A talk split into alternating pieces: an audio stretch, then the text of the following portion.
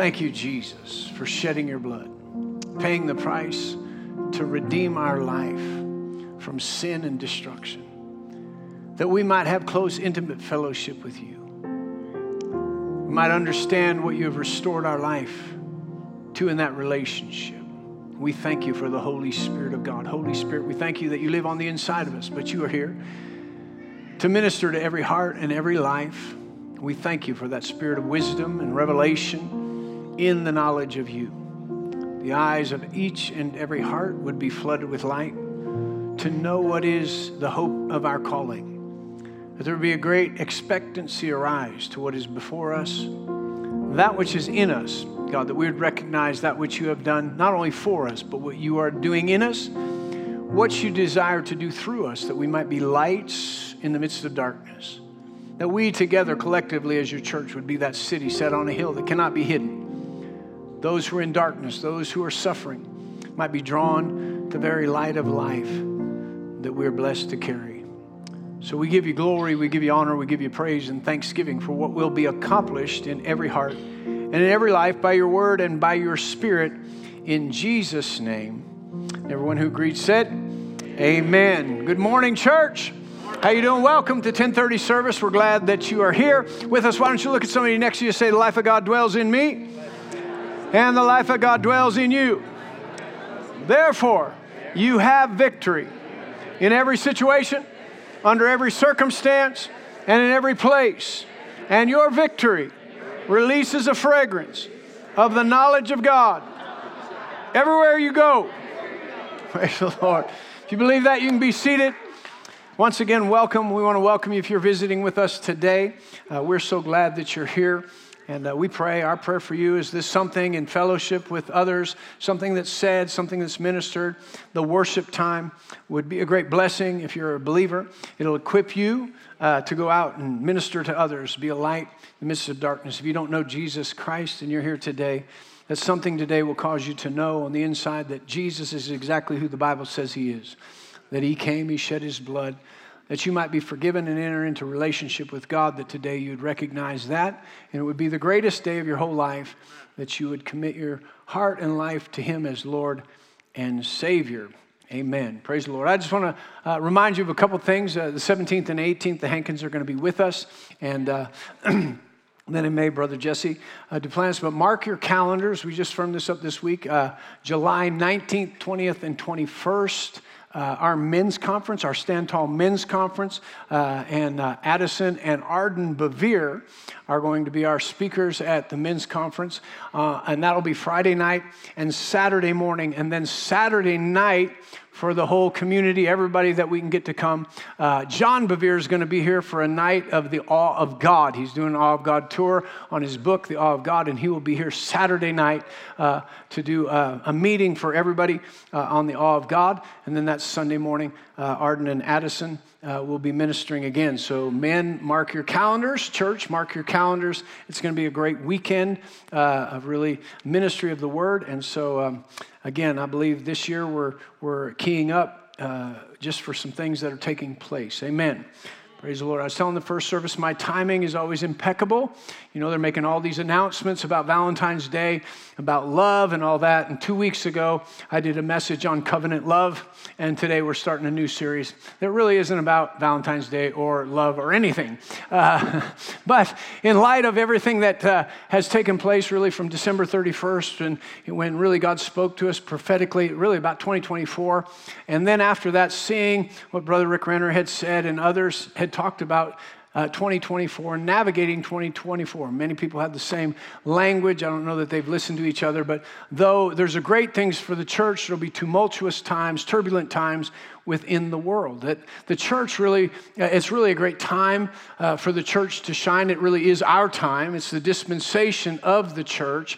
But as we go into it, you know, and last uh, week, Pastor Marshall uh, uh, talked about uh, some very uh, similar things to what we're, you know, had talked about at the beginning of the year. And even last year, we got our foundational scriptures Proverbs chapter 3 Trust in the Lord with all of your heart, lean not unto your own understanding, in all of your ways. Let me say, all your ways. In all of your ways, acknowledge him, and he will direct your path. Psalms 37 trust in the Lord, dwell in the land, and feed on his faithfulness, right? Trusting in him. And then it says, Delight yourself also in him, and he'll give you the desires of your heart. Commit your ways to him, and he will establish them. And so, really, even going into the two years, it's really upon us, the church, to put our trust in God and really follow him no matter what the, the, the world does, what the dictates happen, uh, the things that take place, that uh, really he wants us to focus more and more on him, not less. And so in Hebrews, really, it tells us, you know, in the last of the last days, not to forsake the assembling of ourselves together as the manner of some is, but even more so to gather together as we see the day approaching. Why? Because there'll be turbulent times out there. You'll be tossed to and fro. There'll be different ideologies, different thoughts. So we come together to exhort one another, to encourage one another towards love and good works. And so, really, we maintain and are established in a way that we can continue to go forth. When things are turbulent, Pastor Tasha uh, made reference to this, you know, that anything that Hebrews 12 says, anything that can be shaken will be shaken, but that which cannot be shaken will remain. And so, you know, the funny thing about the days that we're going into is if you're not careful, you may feel like with everything shaking that you're shaking. But God wants to establish this so that we're not shaking. So, have you ever had this happen? You know, uh, you're sitting at a, a stop sign, or you're sitting still, or you're talking to somebody, and you're sitting still, and you're not really paying attention, but out of the corner of your eye, something else or another car is moving. Because you're kind of caught by surprise, you put on the brakes because you think you're moving, but you weren't moving in the first place. Somebody else was moving. Well, I believe there's just a time that if we're watching the world, we can be certainly still, but we start to think, oh my gosh, my life's coming apart. Oh, look at all this stuff. But if we stop for a moment and we're serving God, we're understanding those things that we won't be shaken, that we will remain. So it'll be an odd time sometimes to feel like, oh man, everything's going crazy. But when you just stop and realize, man, I am on a firm foundation, right? I know who I am, I know whose I am, I know what belongs to me. And so, really, in, in moving forward in this and, and thinking about this, um, and I've been pondering this for quite a while, this section of scripture over and over. You know, in, in times past, a lot of people have talked about kingdom culture and understanding kingdom culture. Well, you know, the fullness of that, I don't even think some people understand when they say we need kingdom culture, what they're understanding. But uh, we want to launch off uh, uh, of this and talk about these righteousness, peace, and joy in the Holy Ghost, the Bible says they are of the kingdom of God, right? And so as we move into this, open your Bibles with me to Ephesians chapter 2.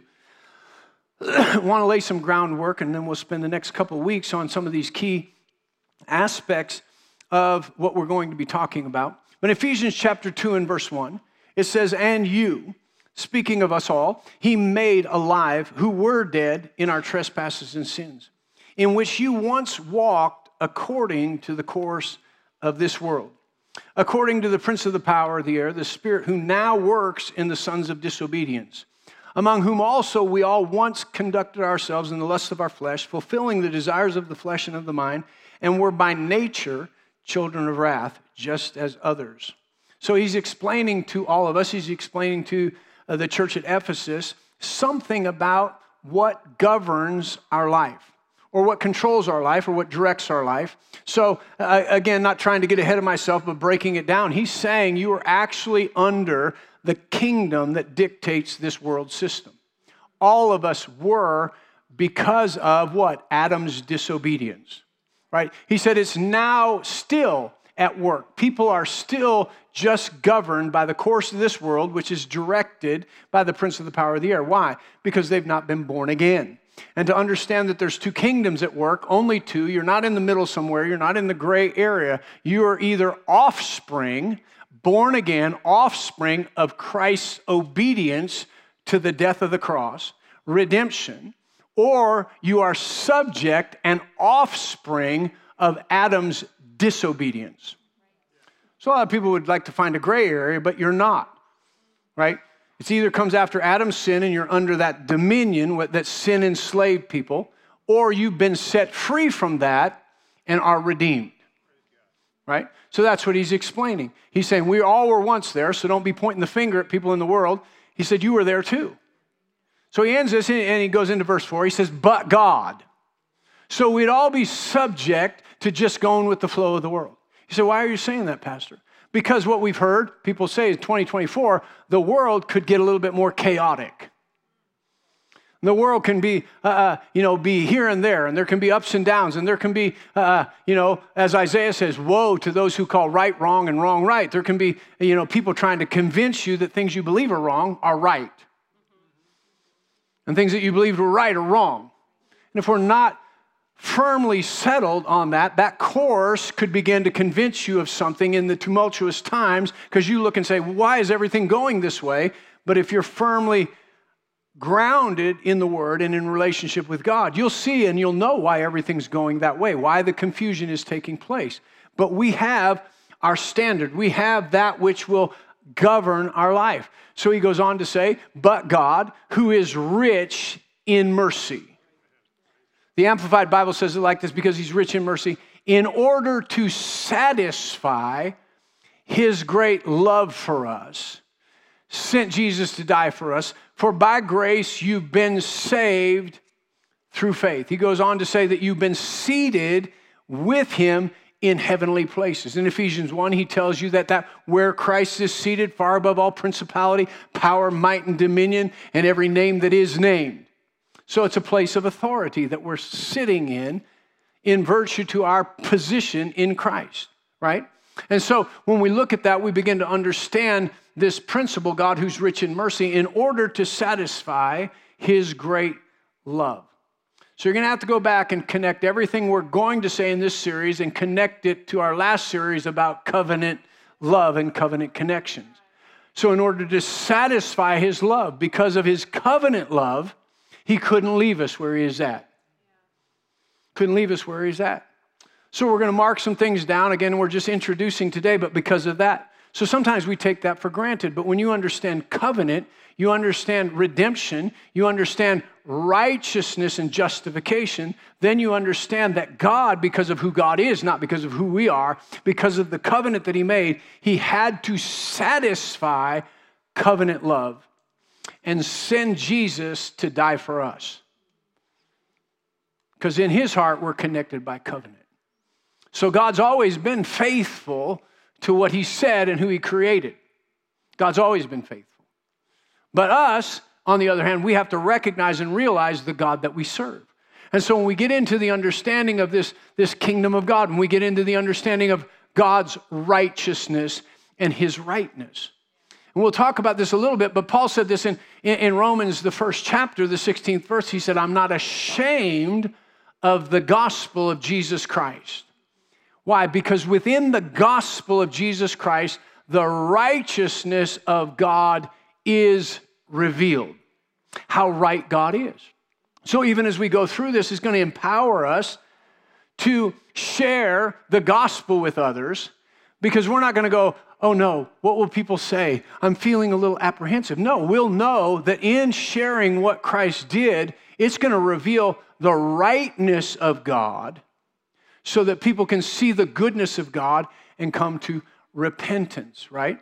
So, right now, we've done a little misservice because, you know, in times past, we think that sharing is just telling people about hell.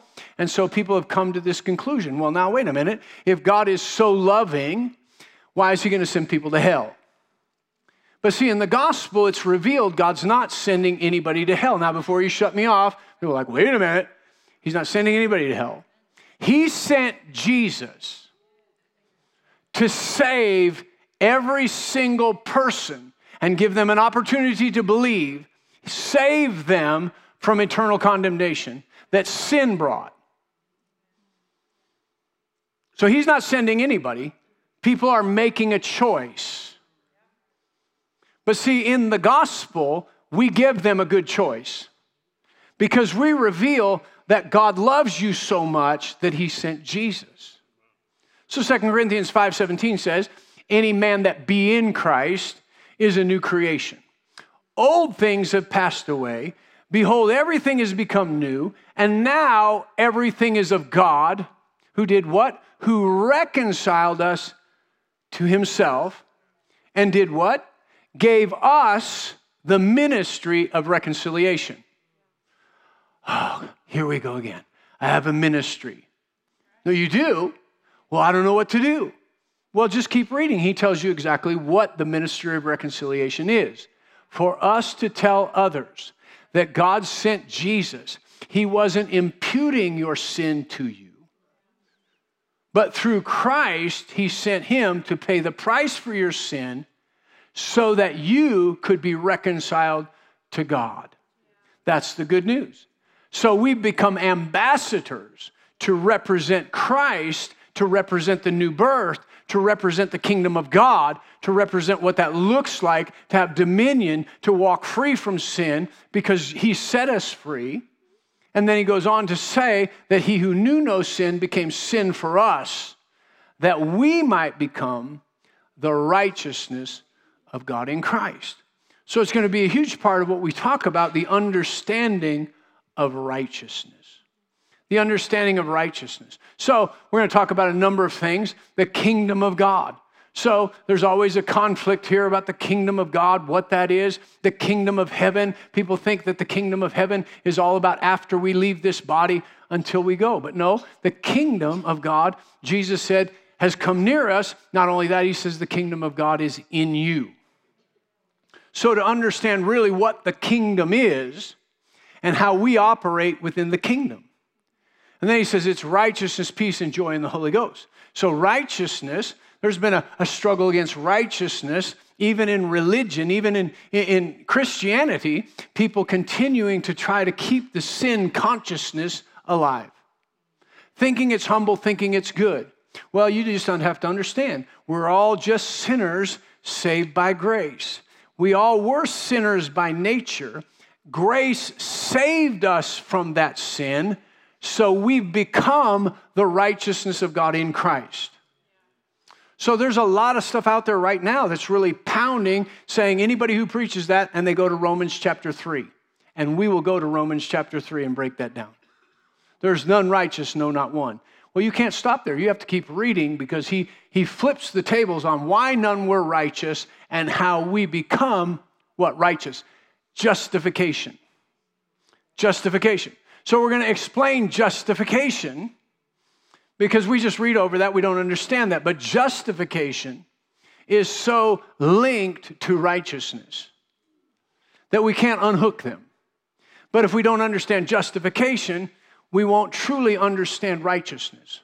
So, for a long time, just to swing from self righteousness and who we are, we brought back righteousness of the Word of God and just called it right standing. So, people just say, I prayed a prayer, I'm in right standing with God. But if you don't understand justification, you won't understand exactly the righteousness that you stand in. But when you understand the righteousness that you stand in, it becomes a governing force in your life. So the kingdom is righteousness, peace, and joy in the Holy Ghost. All right? So we're going to move, uh, just lay a little groundwork that may seem uh, redundant or, uh, you know, something you already know, but turn over to Romans chapter 10. Romans chapter 10, starting in verse 8. it says, But what does it say? The word is near you, it is in your mouth and in your heart. That is the word of faith which we preach. That if you will confess with your mouth the Lord Jesus and believe in your heart that God raised him from the dead, you will be saved. You will be saved. So, back there where he says we used to live according to the dictates of the world, we were under basically the control or the kingdom that governs this world.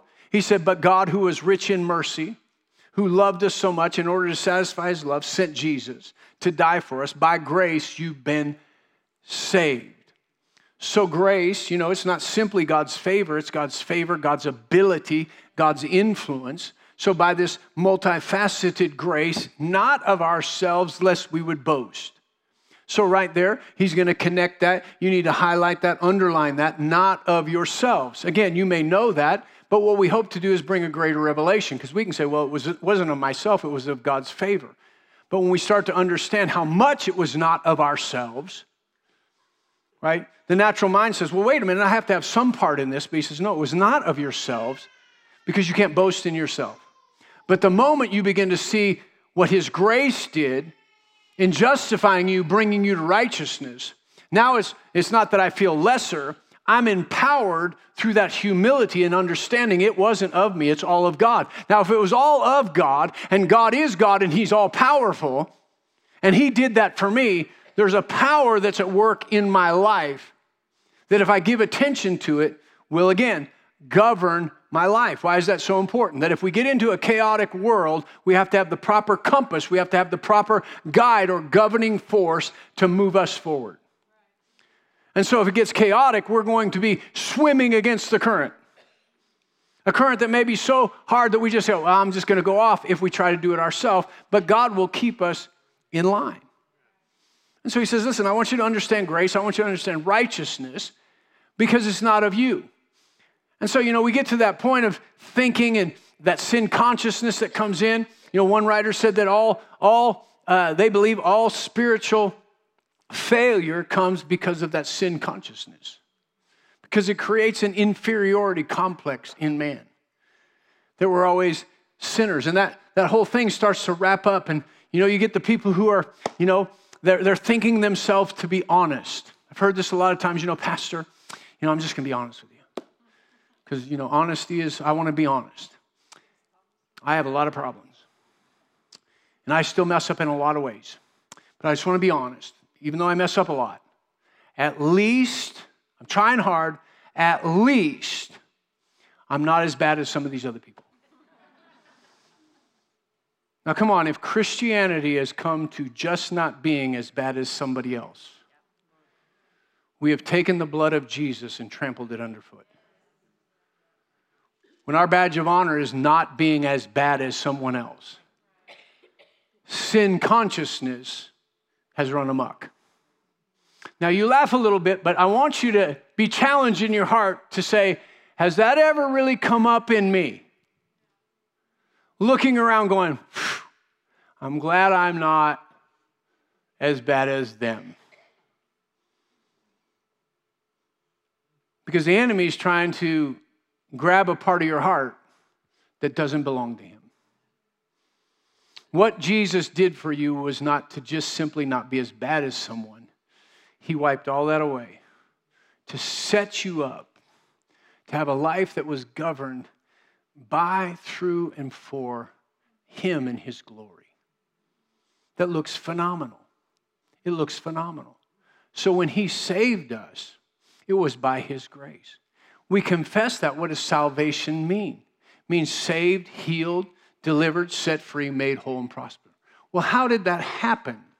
Well, he redeemed our life with his own precious blood. He redeemed our life.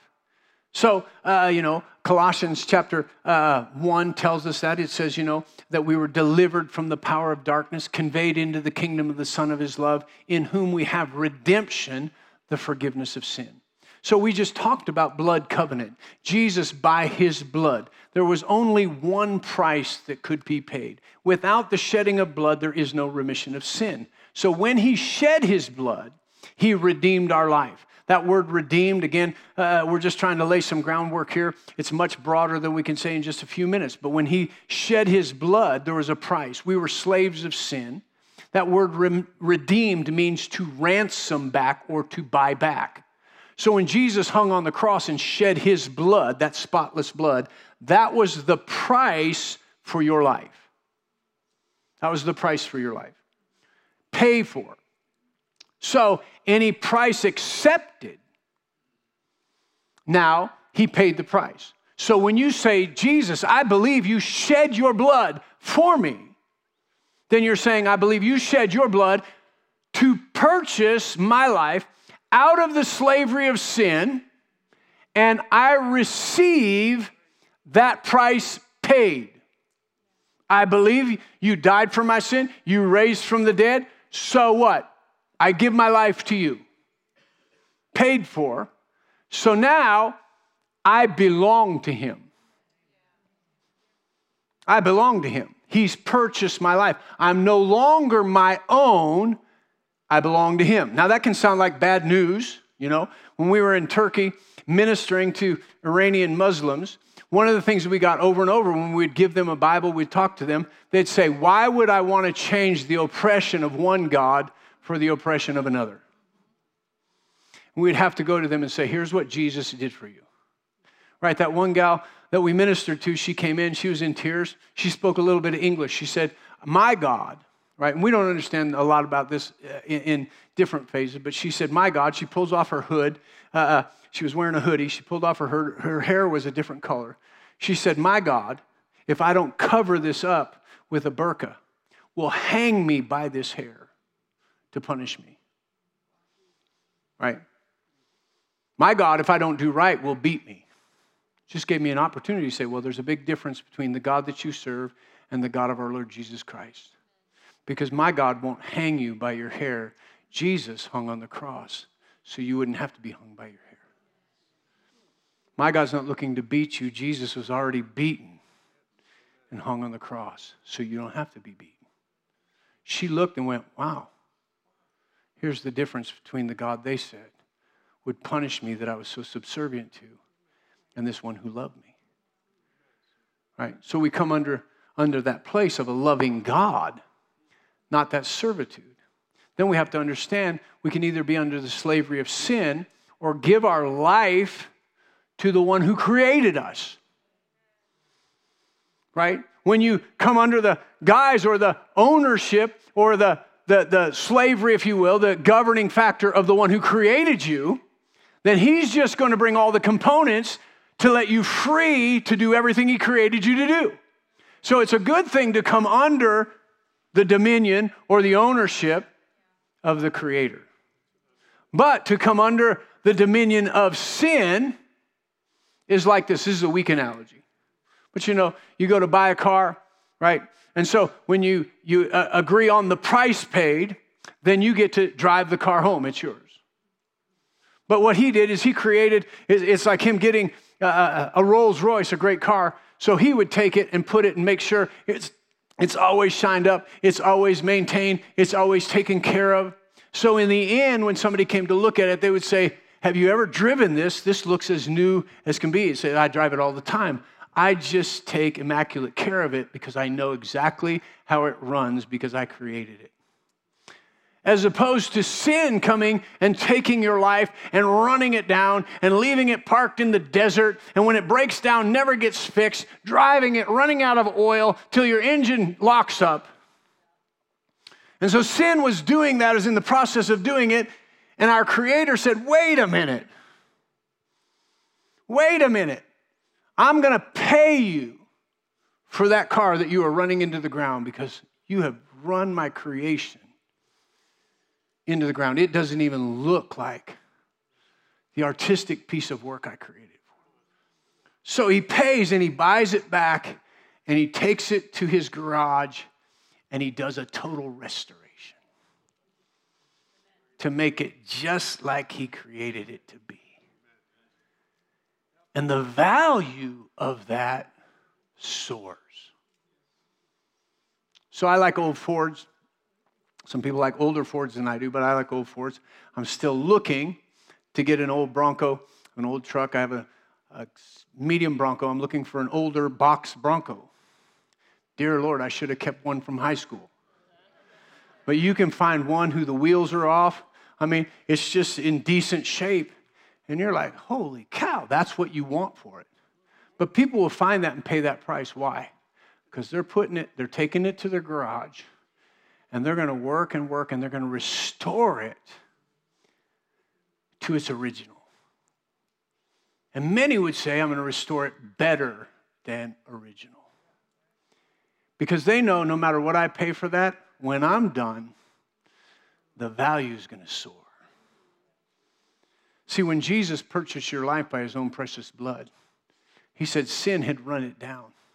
And people might not think your life is worth anything. You might not think it's worth anything. I drive by and see some of these Broncos sitting out in the backyard somewhere. They got rust and stuff. And I'll stop and talk to them and say, What do you want for that? And they're like, Oh, about 30,000. I'm like, Are you kidding me? See, they think, Wow, I'll get something for it, but it's really been devalued so much. But somebody will go pick that up and have the means to totally restore that. So we think, you know, I don't know if my life's worth anything, but he says, listen, I, the Creator, can restore that. He'll take it, restore it back to normal. That's what your salvation is about. That's what redemption is about. Getting you back to the place that you were created to be in re- through redemption. So turn over to uh, Re- Revelation, the fifth chapter.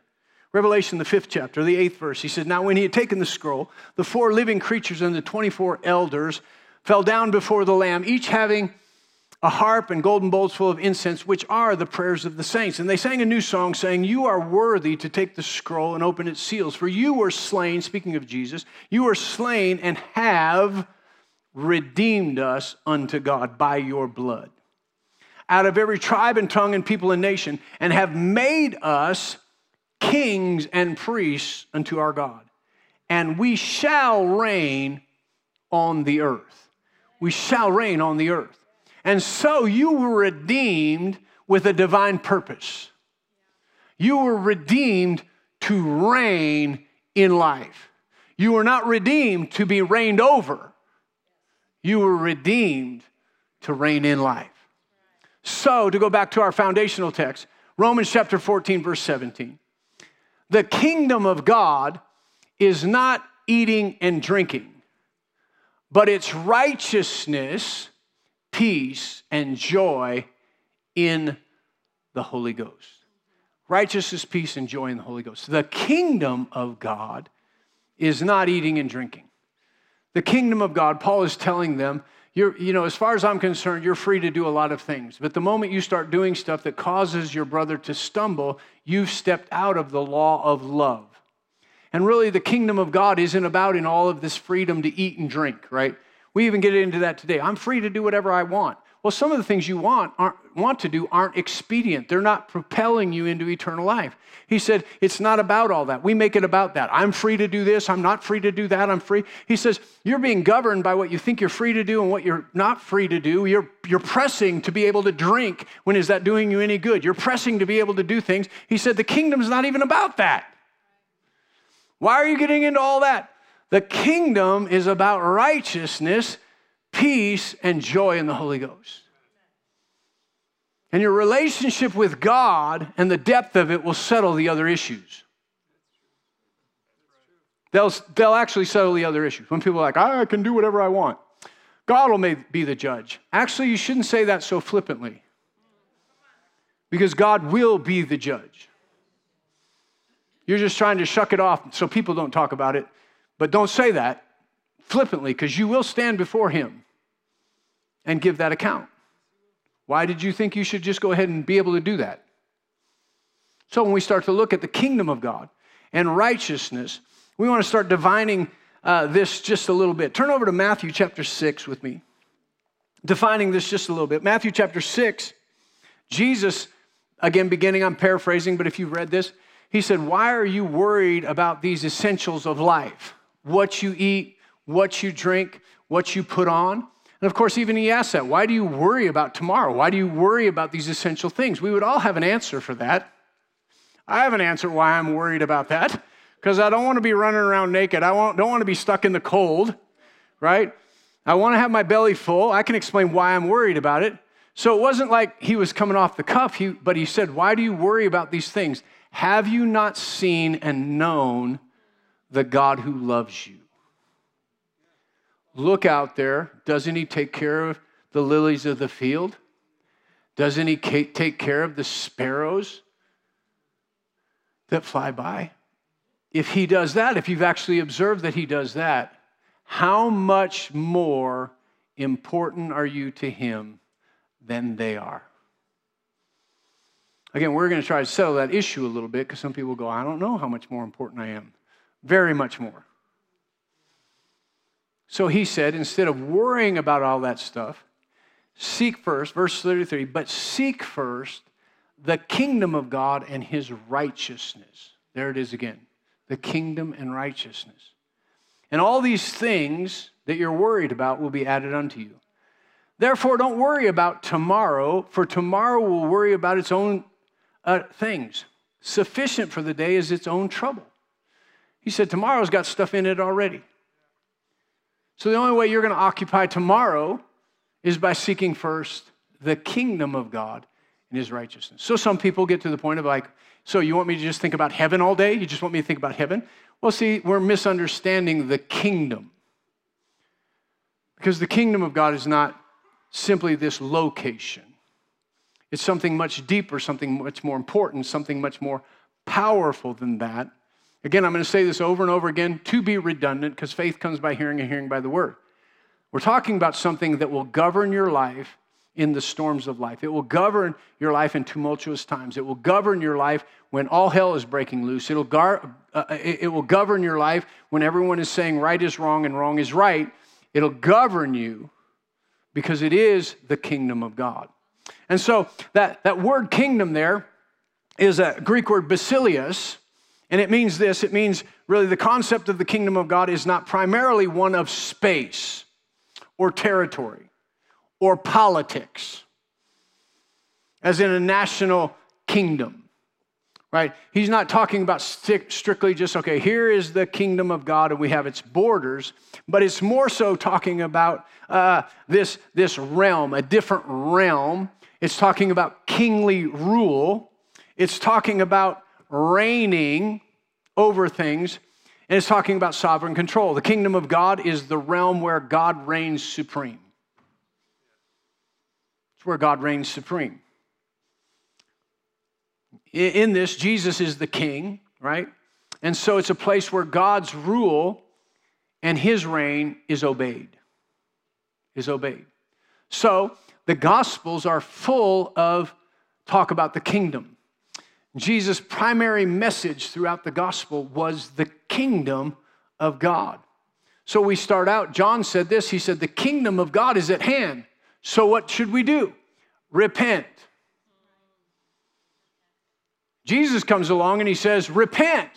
The kingdom of God is at hand. So, you might want to highlight that, write that in your notes, repent, put it out there, because we're going to get back to it because that has a lot to do with justification and understanding justification. So he said, repent. So then Jesus spent all this time telling all of these parables, which what would he say almost in every parable? Not everyone, but almost every parable. The kingdom of God is like. So he was always talking about the domain, the realm where God's word rules, where God's rule reigns. So after saying the kingdom of God is at hand, it's come near you right? He told the disciples to go out, to pray for the sick, to preach the gospel of the kingdom, to heal the sick, to cast out devils. And he said, and if they don't accept you, tell them, shake the dust from your feet, and tell them the kingdom of God came near you. Right? The rule of God over sickness and disease, over demonic oppression, over understanding God has brought this to you. It came near you, but you rejected it. And then after that, he tells the Pharisees, he says in, in Luke chapter 17, verse 21, he said, The kingdom of God is not seen through observation, for the kingdom of God is in you. The kingdom of God is in you. So now we start to see that as believers, as we've accepted redemption, as we've accepted the price paid for our life, as we've been redeemed unto God, and our sin has been not only forgiven, but as we saw in covenant in Hebrews, it's washed away. For the blood of bulls and goats could only forgive sin for one year. And there was always a remembrance of sin every single year. But the blood of the Lamb washed it away, removed sin once and for all. So it doesn't have to be reminded of. There doesn't have to be a sin consciousness because in sin consciousness, sin can rule. But where there is no consciousness of sin, the sin nature, righteousness rules. You can hear the air filling up. See, it does that because the enemy wants you to keep thinking, come on now, we still sin. There's a difference between sin and sin nature. Right? Dogs bark, cats meow, sinners sin. You can be the righteousness of God, make your own choice, go against God, realize that, ask for forgiveness, and step back, right back in to the righteousness of God.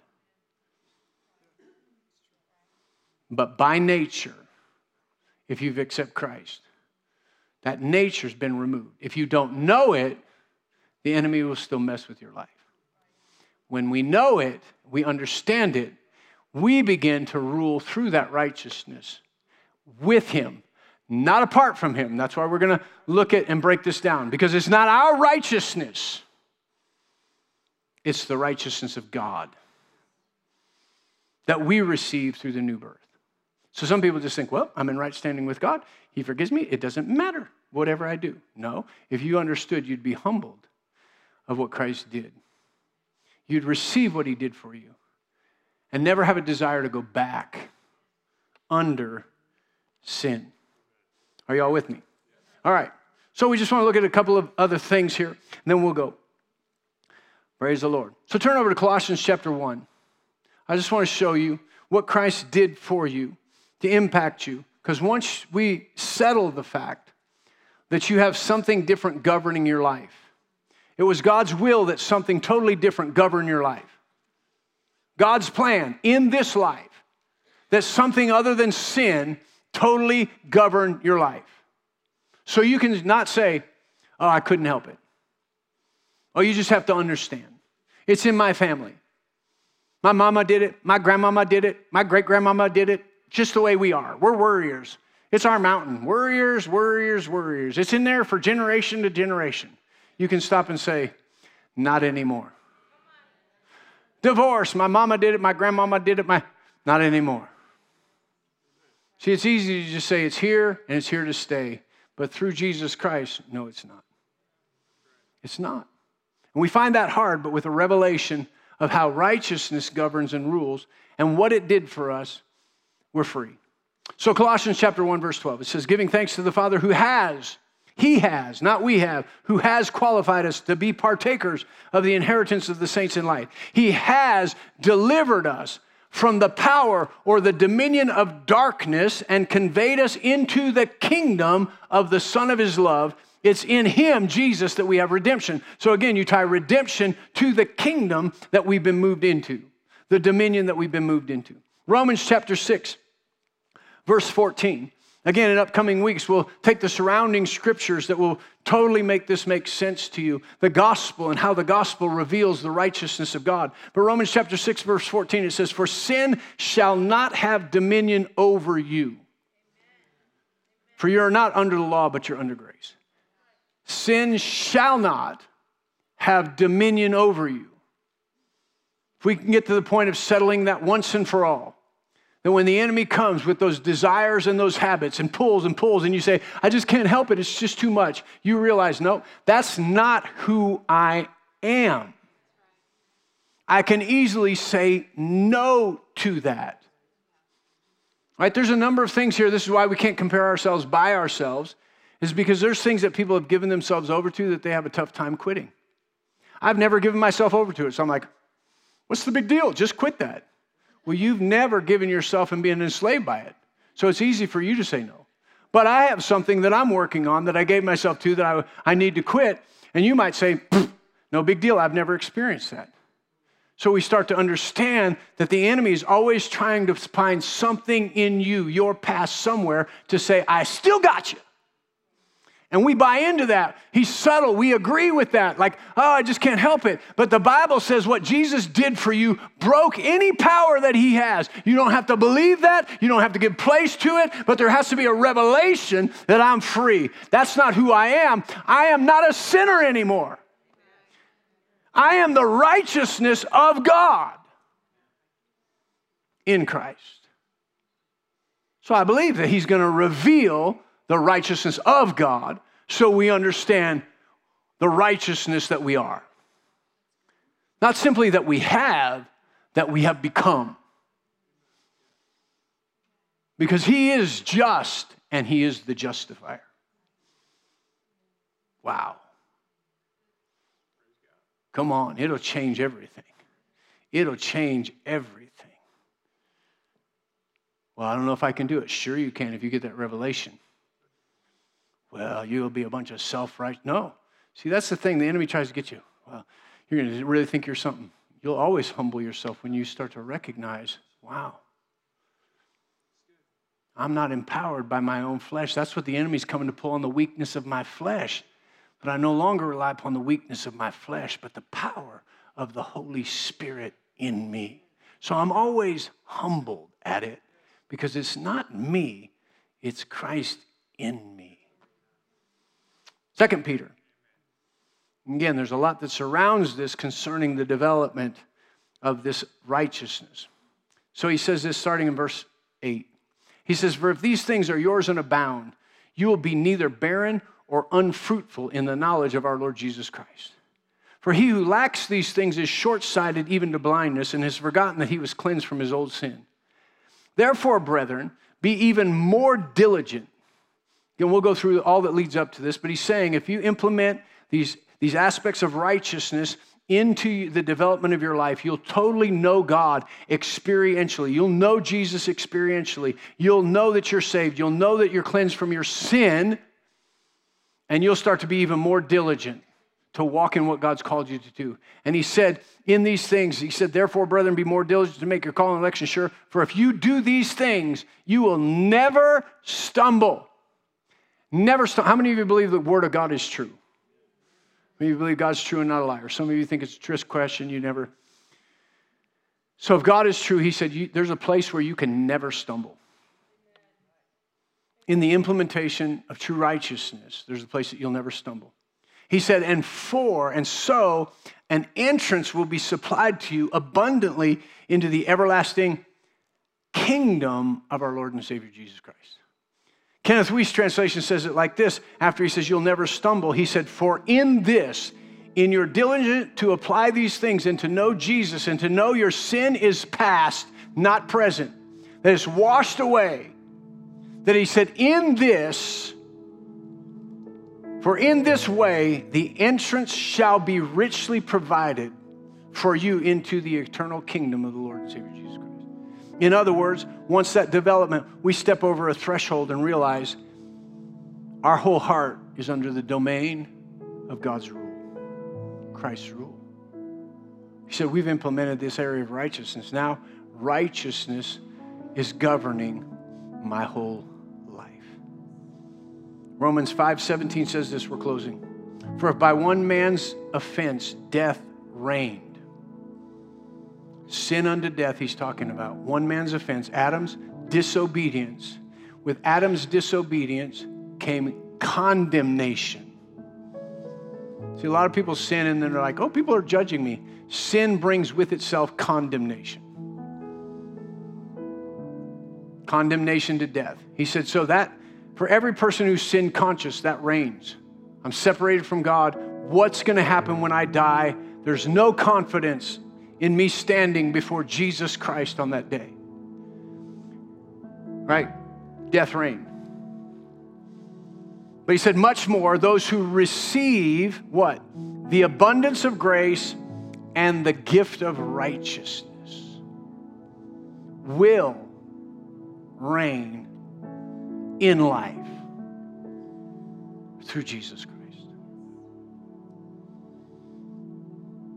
No fear. You can look at 2024, 2025, you can look if people prophesy it's going to be a difficult year, it's going to be tumultuous, there's going to be a lot of crazy things that happen. You can say, It does not move me.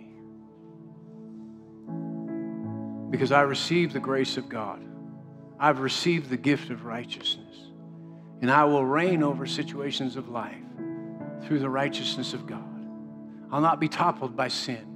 I no longer yield to that nature but I yield to the righteousness that has, been come, that has come to me through Jesus Christ.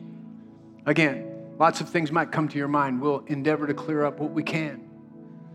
But there's a place where if you grab this with your heart, it changes everything. It'll bring a pep to your step and a glide to your stride. It'll cause you to throw your, arm, your, your shoulders back and look up and see that your redemption is right there before you. It'll cause you to look up and see the fields are white unto harvest, and I am a laborer thrust into the harvest. I don't have to be afraid of what man can do uh, to me. God is on my side. I go with all the confidence in Him. And as Paul said, I'm not ashamed of the gospel. Why? Because it's the power of God unto salvation to everyone who receives. And in that gospel, the righteousness of God is revealed from faith to faith. What He set up for believing for the Old Testament and how we live in it in the New Testament by faith. If we gain that understanding and that boldness and that confidence in the gospel, whew, he said, The preaching of the cross is foolishness to those who are perishing, to us who are being saved, it's the power of God. It's the power of God. Like Rick Renner said, he brought out that dunamis translation. And he said, Man, you yourself, with dunamis power, are a one man army. That's how Paul described it in the Greek. When you're empowered by the Spirit of God so we can say with boldness. We can convey with boldness. We can walk in love, covenant love, loving people, not wondering, but loving. Amen. Taking dominion over all those thoughts, knowing we can resist addiction, we can resist torment, we can resist offense, we can resist all things that would be not of God. We don't have to fall subject to them because of what Jesus did. It was a completed work. Why don't you stand up? Father, we thank you. We praise you and we magnify you. We glorify you. Oh God, thank you for redeeming, redeeming our life from destruction. That when you redeemed us by your own precious blood, you purchased us away from the power of sin and darkness. You caused us to be born again that the nature of sin that we were born into under Adam would be broken, that we would be born into the very life of God, supernaturally changed into that which you created us to be. Help us to understand the new creation even into a greater depth and measure. Give us that spirit of wisdom and revelation and the knowledge of you, that the eyes of our heart would be flooded with light once again, that we would know the hope of your calling, what we've been called unto, called into the kingdom of your dear Son, delivered from the domain of darkness. Thank you, Lord. Minister to every heart, minister to every life. With every head bowed and every eye closed. Just as we've talked about redemption, salvation, if you're here today, we don't want to miss any opportunity if you're here today. And you may have not made Jesus Christ the Lord of your life. Today's your day. So today is the day of salvation.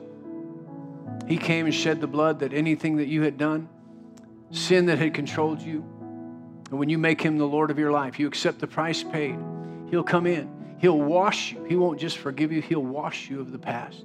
He says he'll take your sin and cast it as far as the east is from the west to remember it no more. So it no longer is a hindrance to your life moving forward with him, but you'll know He's forgiven me, He's washed me, He's cleansed me. I have a brand new start. And it's not on my own, it's in fellowship with Him. He's joined Himself to me through covenant. If you're here today, you don't know Jesus Christ as your Lord and Savior, raise your hand. I want to pray with you today that you wouldn't go home not knowing Him personally and intimately. it was His great grace.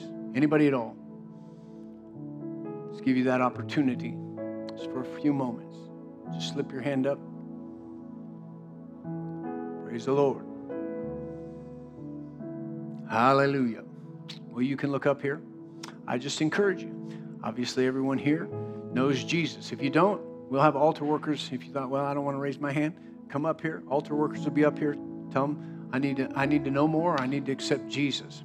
But if not, if you all know Jesus, then good. We're talking about that boldness. Go out and share Jesus with somebody. Bring them back tonight. Bring them back next Sunday so they have an opportunity to know what you know intimate fellowship with the Father, with the Son, and with the Holy Spirit. Amen.